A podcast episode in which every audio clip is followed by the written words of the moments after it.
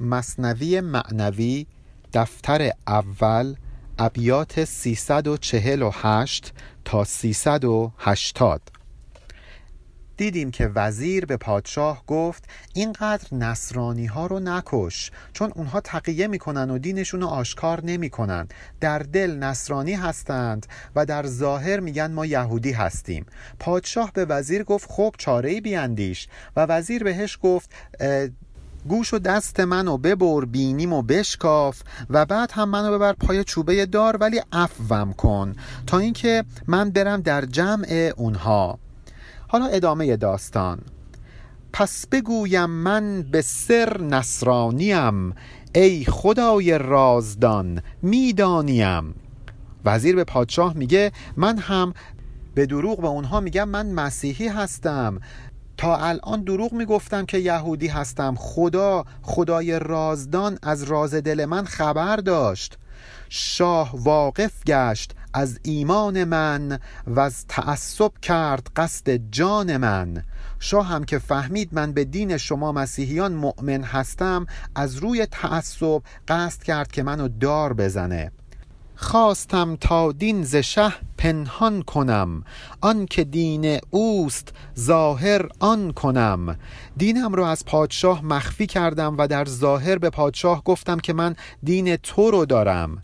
شاه بویی برد از اسرار من. متهم شد پیش شه گفتار من. شاه هم فهمید و این دروغ من آشکار شد.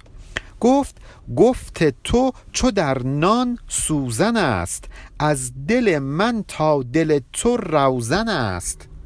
پادشاه گفت می‌فهمم چی میگی دلم به دلت راه داره. از دل من تا دل تو روزن است. یعنی با دل و با جان می‌فهمم که هدفت چیه. و عین سوزنی که در دل نان قابل تشخیص هست در دهان معنی حرف تو هم برای من قابل تشخیصه.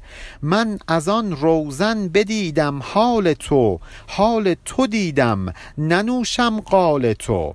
پادشاه به وزیر میگه من از حال دلت آگاه شدم به ظاهر کلامت توجه نمی کنم بلکه می‌دونم تو با جون و دل داری این کار رو برای من انجام میدی. وزیر ادامه میده. گر نبودی جان عیسی چاره ام او جهودانه بکردی پاره ام. وزیر میگه من به اون مسیحی ها میگم اگر حضرت مسیح مواظب من نبود اون پادشاه مثل یهودیا منو پاره پاره می‌کرد. بهر عیسی جان سپارم سر دهم صد هزاران منتش بر خود نهم. من سرمو به خاطر حضرت عیسی میدم سرمو به خاطر مسیحیت میدم. منت گزارش هم هستم. اصلا اینطور نیست که اگر جان می‌دهم در راه عیسی منتی بر سر دیگران داشته باشم. بلکه با جون و دل این کار رو انجام میدم. بی منت جان دریغم نیست از عیسی ولیک واقفم بر علم دینش. نیک نیک. من می‌تونم راحت جانم و در راه حضرت عیسی بدم ولی انقدر علم دارم که نمی‌خوام با مردنم این علم ها علم دین مسیحیت علم به تواشی دین مسیحیت از بین بره. می‌خوام زنده باشم تا این رو بین مردم پخش بکنم. حیف می آمد مرا کان دین پاک در میان جاهلان گردد هلاک. حیفم می اومد که من این اسرار رو نگم و مردم نادان باقی بمونن مسیحیان از حقیقت دین مسیحیت آگاه نشند و این دین نابود بشه. شکر ایزد را و ایسا را که ما گشته ایمان کیش حق را رهنما. خدا رو شکر خدا رو شکر و حضرت عیسی رو شکر که ما شدیم پاسدار و رهنمای عیسویان و ما شدیم حافظ دین مسیحیت. هادی دین مسیحیت. ما شدیم پیشوایان دین مسیحیت. از جهود و از جهودی رسته ام تا به زناری میان را بسته ام خدا رو شکر که من از این جهودها و یهودی ها جدا شدم آزاد شدم. خودم رو از اونها دور کردم و با زنار کمرم رو بستم. زنار همان کمربندی است که نصرانیان به کمر میبستند تا از میان اقوام و مذاهب دیگه شناخته بشند. دور دور ایسی است ای مردمان بشنوید اسرار کیش او به جان. ای مردم ببینید الان دور دور مسیحیت بیایید تا من براتون اسرار این دین رو فاش بکنم. در واقع وزیر داره به پادشاه میگه که وقتی من رفتم در بین مسیحیان چطور اونها رو گول می‌زنم و چه حرفهایی به اونها می‌زنم؟ خلاصه کرد با وی شاه آن کاری که گفت. خلق اندر کار او مانده شگفت. پادشاه هم به حرفش گوش می‌کنه گوش و دستش رو می‌بره زیر چوبه دارش میاره و بعد افوش می‌کنه تا اون در جمع مسیحیان وارد بشه. همه مردم هم در شگفت یا در شگفت شدند. دیدند وزیری که اینقدر به درگاه پادشاه نزدیک بود و از مقربان او بود چطور به فلاکت افتاد. راند او را جانب نصرانیان کرد در دعوت شروع او بعد از آن. پادشاه هم این وزیر رو میفرسته در جمع نصرانیان و دعوتش رو وزیر آغاز می‌کنه. حالا ببینیم آیا نصرانیان باور کردند این مکر وزیر رو یا نه. صد هزاران مرد ترسا سوی او اندک اندک جمع شد در کوی او. بله اونها گول خوردند. صد هزار مرد ترسا اومدن به سمتش دورش جمع شدند. او بیان می کرد با ایشان به راز سر انگلیون و زنار و نماز. وزیر هم در جمعهای مخفیانه ای که داشتند برای اونها حرف می‌زد. اسرار دین مسیحیت رو فاش می‌کرد. می‌گفت ما چرا نماز می‌خونیم؟ چرا زمنار میبندیم؟ چرا انجیل اینطور اومده؟ انگلیون همون انجیل هست. اسرار انجیل رو برای مسیحیان فاش می‌کرد. او به ظاهر واعظ احکام بود لیک در باطن سفیر و دام بود. سفیر با ساد نوشته میشه و همون آوایی است که سر داده میشه توسط شکارچی تا شکار به سمتش بیاد فکر بکنه که هم نوعش هست و بعد او رو شکار کنه. در ظاهر وزیر واعظ احکام بود. یعنی عالم دین مسیحیت بود و احکام رو برای مردم بیان می‌کرد. ولی واقعیت چیز دیگه ای بود. واقعیت این بود که برای مسیحیان دام پهن کرده بود. بهر این بعضی صحابه از رسول ملتمس بودند مکر نفس قول مولانا از اینجا اشاره ای می‌کنه به اتفاقی که در زمان پیامبر اسلام افتاد. میگه بعضی از صحابه از پیامبر پرسیدند که این جریان نفس ما نفس شیطان صفت ما نفس اماره ما چیه؟ این از کجا اومده؟ برامون توضیح بده. کو چه آمیزد ز اقراز نهان؟ در عبادت ها و در اخلاص جان. اصحاب از پیامبر پرسیدند گفتند که جریان این نفس اماره چیه؟ چطوره که اون همش همه جا حضور داره؟ ما وقتی در عبادتیم او حضور داره. وقتی در حالت اخلاصیم او حضور داره و همه این پاکی ها رو آلوده می‌کنه. نهانی در دل ما این اقرازش چیه؟ هدفش چیه؟ فضل طاعت را نجستندی از او. عیب ظاهر را نجستندی که کو. بعضی از مطالب هست که خیلی آشکاره. همه می‌دونن دزدی کردن کار بدیه. همه می‌دونن به پدر و مادر نیکی کردن کار خوبیه. اصحاب از پیامبر اسرار اینها رو نپرسیدن. چون اینها خیلی ظاهر بود خیلی آشکار بود. سوالشون این بود که ما از کجا بفهمیم که در اعمالمون نفس اماره دخیل هست یا نه؟ مو به مو ذره به ذره مکر نفس میشناسیدن چون گل از کرفس. پیامبر هم براشون توضیح می‌داد و اینها همه چیز رو در میافتند مثل وقتی که در یک دسته ای هم گل وجود داشته باشه هم کرفس. و ما به راحتی می‌تونیم این دو رو از هم تشخیص بدیم. اصحاب هم با توضیحات پیامبر می‌تونستند از مکر نفس یعنی از حیله های نفس اماره آگاه بشند و اونها رو از اعمال مخلصانه تفکیک کنند و تمیز بدند.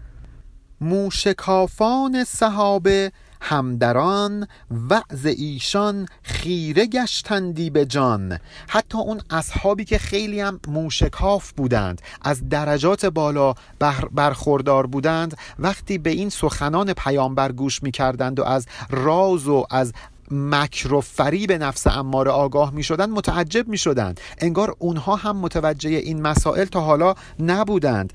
وعظ پیامبر رو که گوش می کردند خیره می شدند متعجب می شدند از اینجا مولانا مجددا برمیگرده به داستان. دل به دو دادند ترسایان تمام خود چه باشد قوت تقلید عام؟ مولانا با خودش میگه چه قدرتی داره این تقلید کورکورانه و عوامانه چه تأثیری داره چقدر راحت این ترسایان گول خوردند و از اون وزیر مکار تقلید کردند و دلشون رو تماما به او سپردند. در درون سینه مهرش کاشتند. نائب ایسیش میپنداشتند. همه اونو دوستش داشتند. فکر می‌کردند که نائب حضرت ایساست او به سر دجال یک چشم لعین ای خدا فریاد رس نعم المعین. اون وزیر در واقع در باطن به سر دجال یک چشم لعین بود. یعنی دروغگو بود مکار بود. می‌دونیم که دجال همون کسی هست که در آخر و زمان ظاهر میشه. یک سمتش نهر آب یک سمتش نهر آتشه. هر کسی که از سمت آتش بره اتفاقا آب سرد می‌خوره. هر کسی که در آب بره اتفاقا میره توی آتی آتش. گفتن که یک چشمش هم کوره و همه جهان رو تصاحب می‌کنه بجز مکه و مدینه. روی سرش هم روی پیشونیش هم نوشتن کافر. این در واقع توضیحاتی است که برای دجال اومده. به هر حال مولانا داره این وزیر رو تشبیه می‌کنه از روی مکاری و بدسیرتی به دجال. بعد میگه ای خدا فریاد رس نعم المعین. ای خدایی که نعم المعینی ای خدایی که بهترین یاریگر ما هستی به فریادمون برس. از دست کسایی که ظاهرشون خوبه ولی در باطن مثل دجال یک چشم لعین هستند. صد هزاران دام و دانست ای خدا. ما چون مرقان حریس بینوا ما که داریم تو این دنیا زندگی می‌کنیم مثل پرنده هایی هستیم که دنبال دانه میگردیم قافل از اینکه این دانه هایی که روی زمین افتاده بسیاریشون صد هزار تاشون در دل یک دامه و کافی تا ما این دانه رو برچینیم مثل یک پرنده تا در اون دام فرو بغلتیم دم به دم ما بسته دام نویم هر یکی گر باز و سیمرغی شویم. اگر هر کدوم از ما به درجات بالا هم برسیم در میان پرندگان نگاه کنید باز و سیمرغ از چه مقامی برخوردار هستند؟ ما انسان ها هم اگر به هر درجه و مقامی برسیم هر لحظه یک دام جدید جلوی ما پهن میشه. ولی خدایا میرهانی هر دمی ما را و باز سوی دامی می رویم ای بی نیاز. خدایا تو ما رو هر لحظه از این دام ها خلاص می‌کنی. تویی که باعث میشی ما در این دام ها نیفتیم. ولی ما خودمون ای خدای بی نیاز میریم به سمت یک دام دیگه. ما در این انبار گندم می‌کنیم. گندم جمع آمده گم می‌کنیم.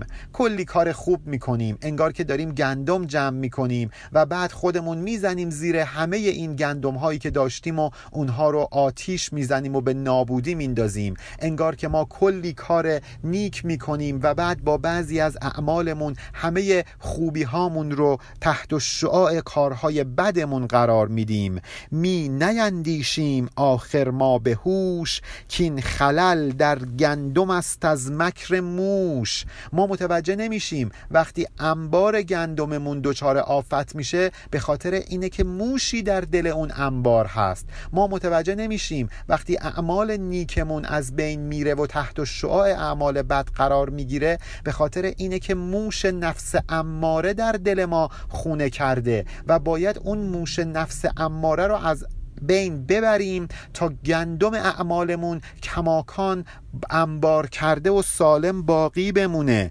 موش تا انبار ما حفره زده است و از فنش انبار ما ویران شده است. از این فنی که موش در انبار ما داره پیاده می‌کنه ما انبارمون ویران شده. به خاطر اینکه موش تا انبار ما حفره زده است. این نفس اماره ما تا اعماق جانمون نفوذ کرده.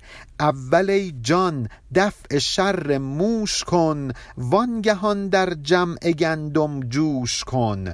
ما اول باید این موش رو از بین ببریم و بعد انبار رو پر از گندم کنیم. ما اول باید تزکیه نفس بکنیم و این نفس اماره رو که مثل موش در عمق نفسمون نفوذ کرده از بین ببریم و سرکوب کنیم و بعد تلاش بکنیم تا اینکه نیکی بیاندوزیم و کوله بارمون رو پر از نیکی کنیم. پایان بیت 380 علی ارفانیان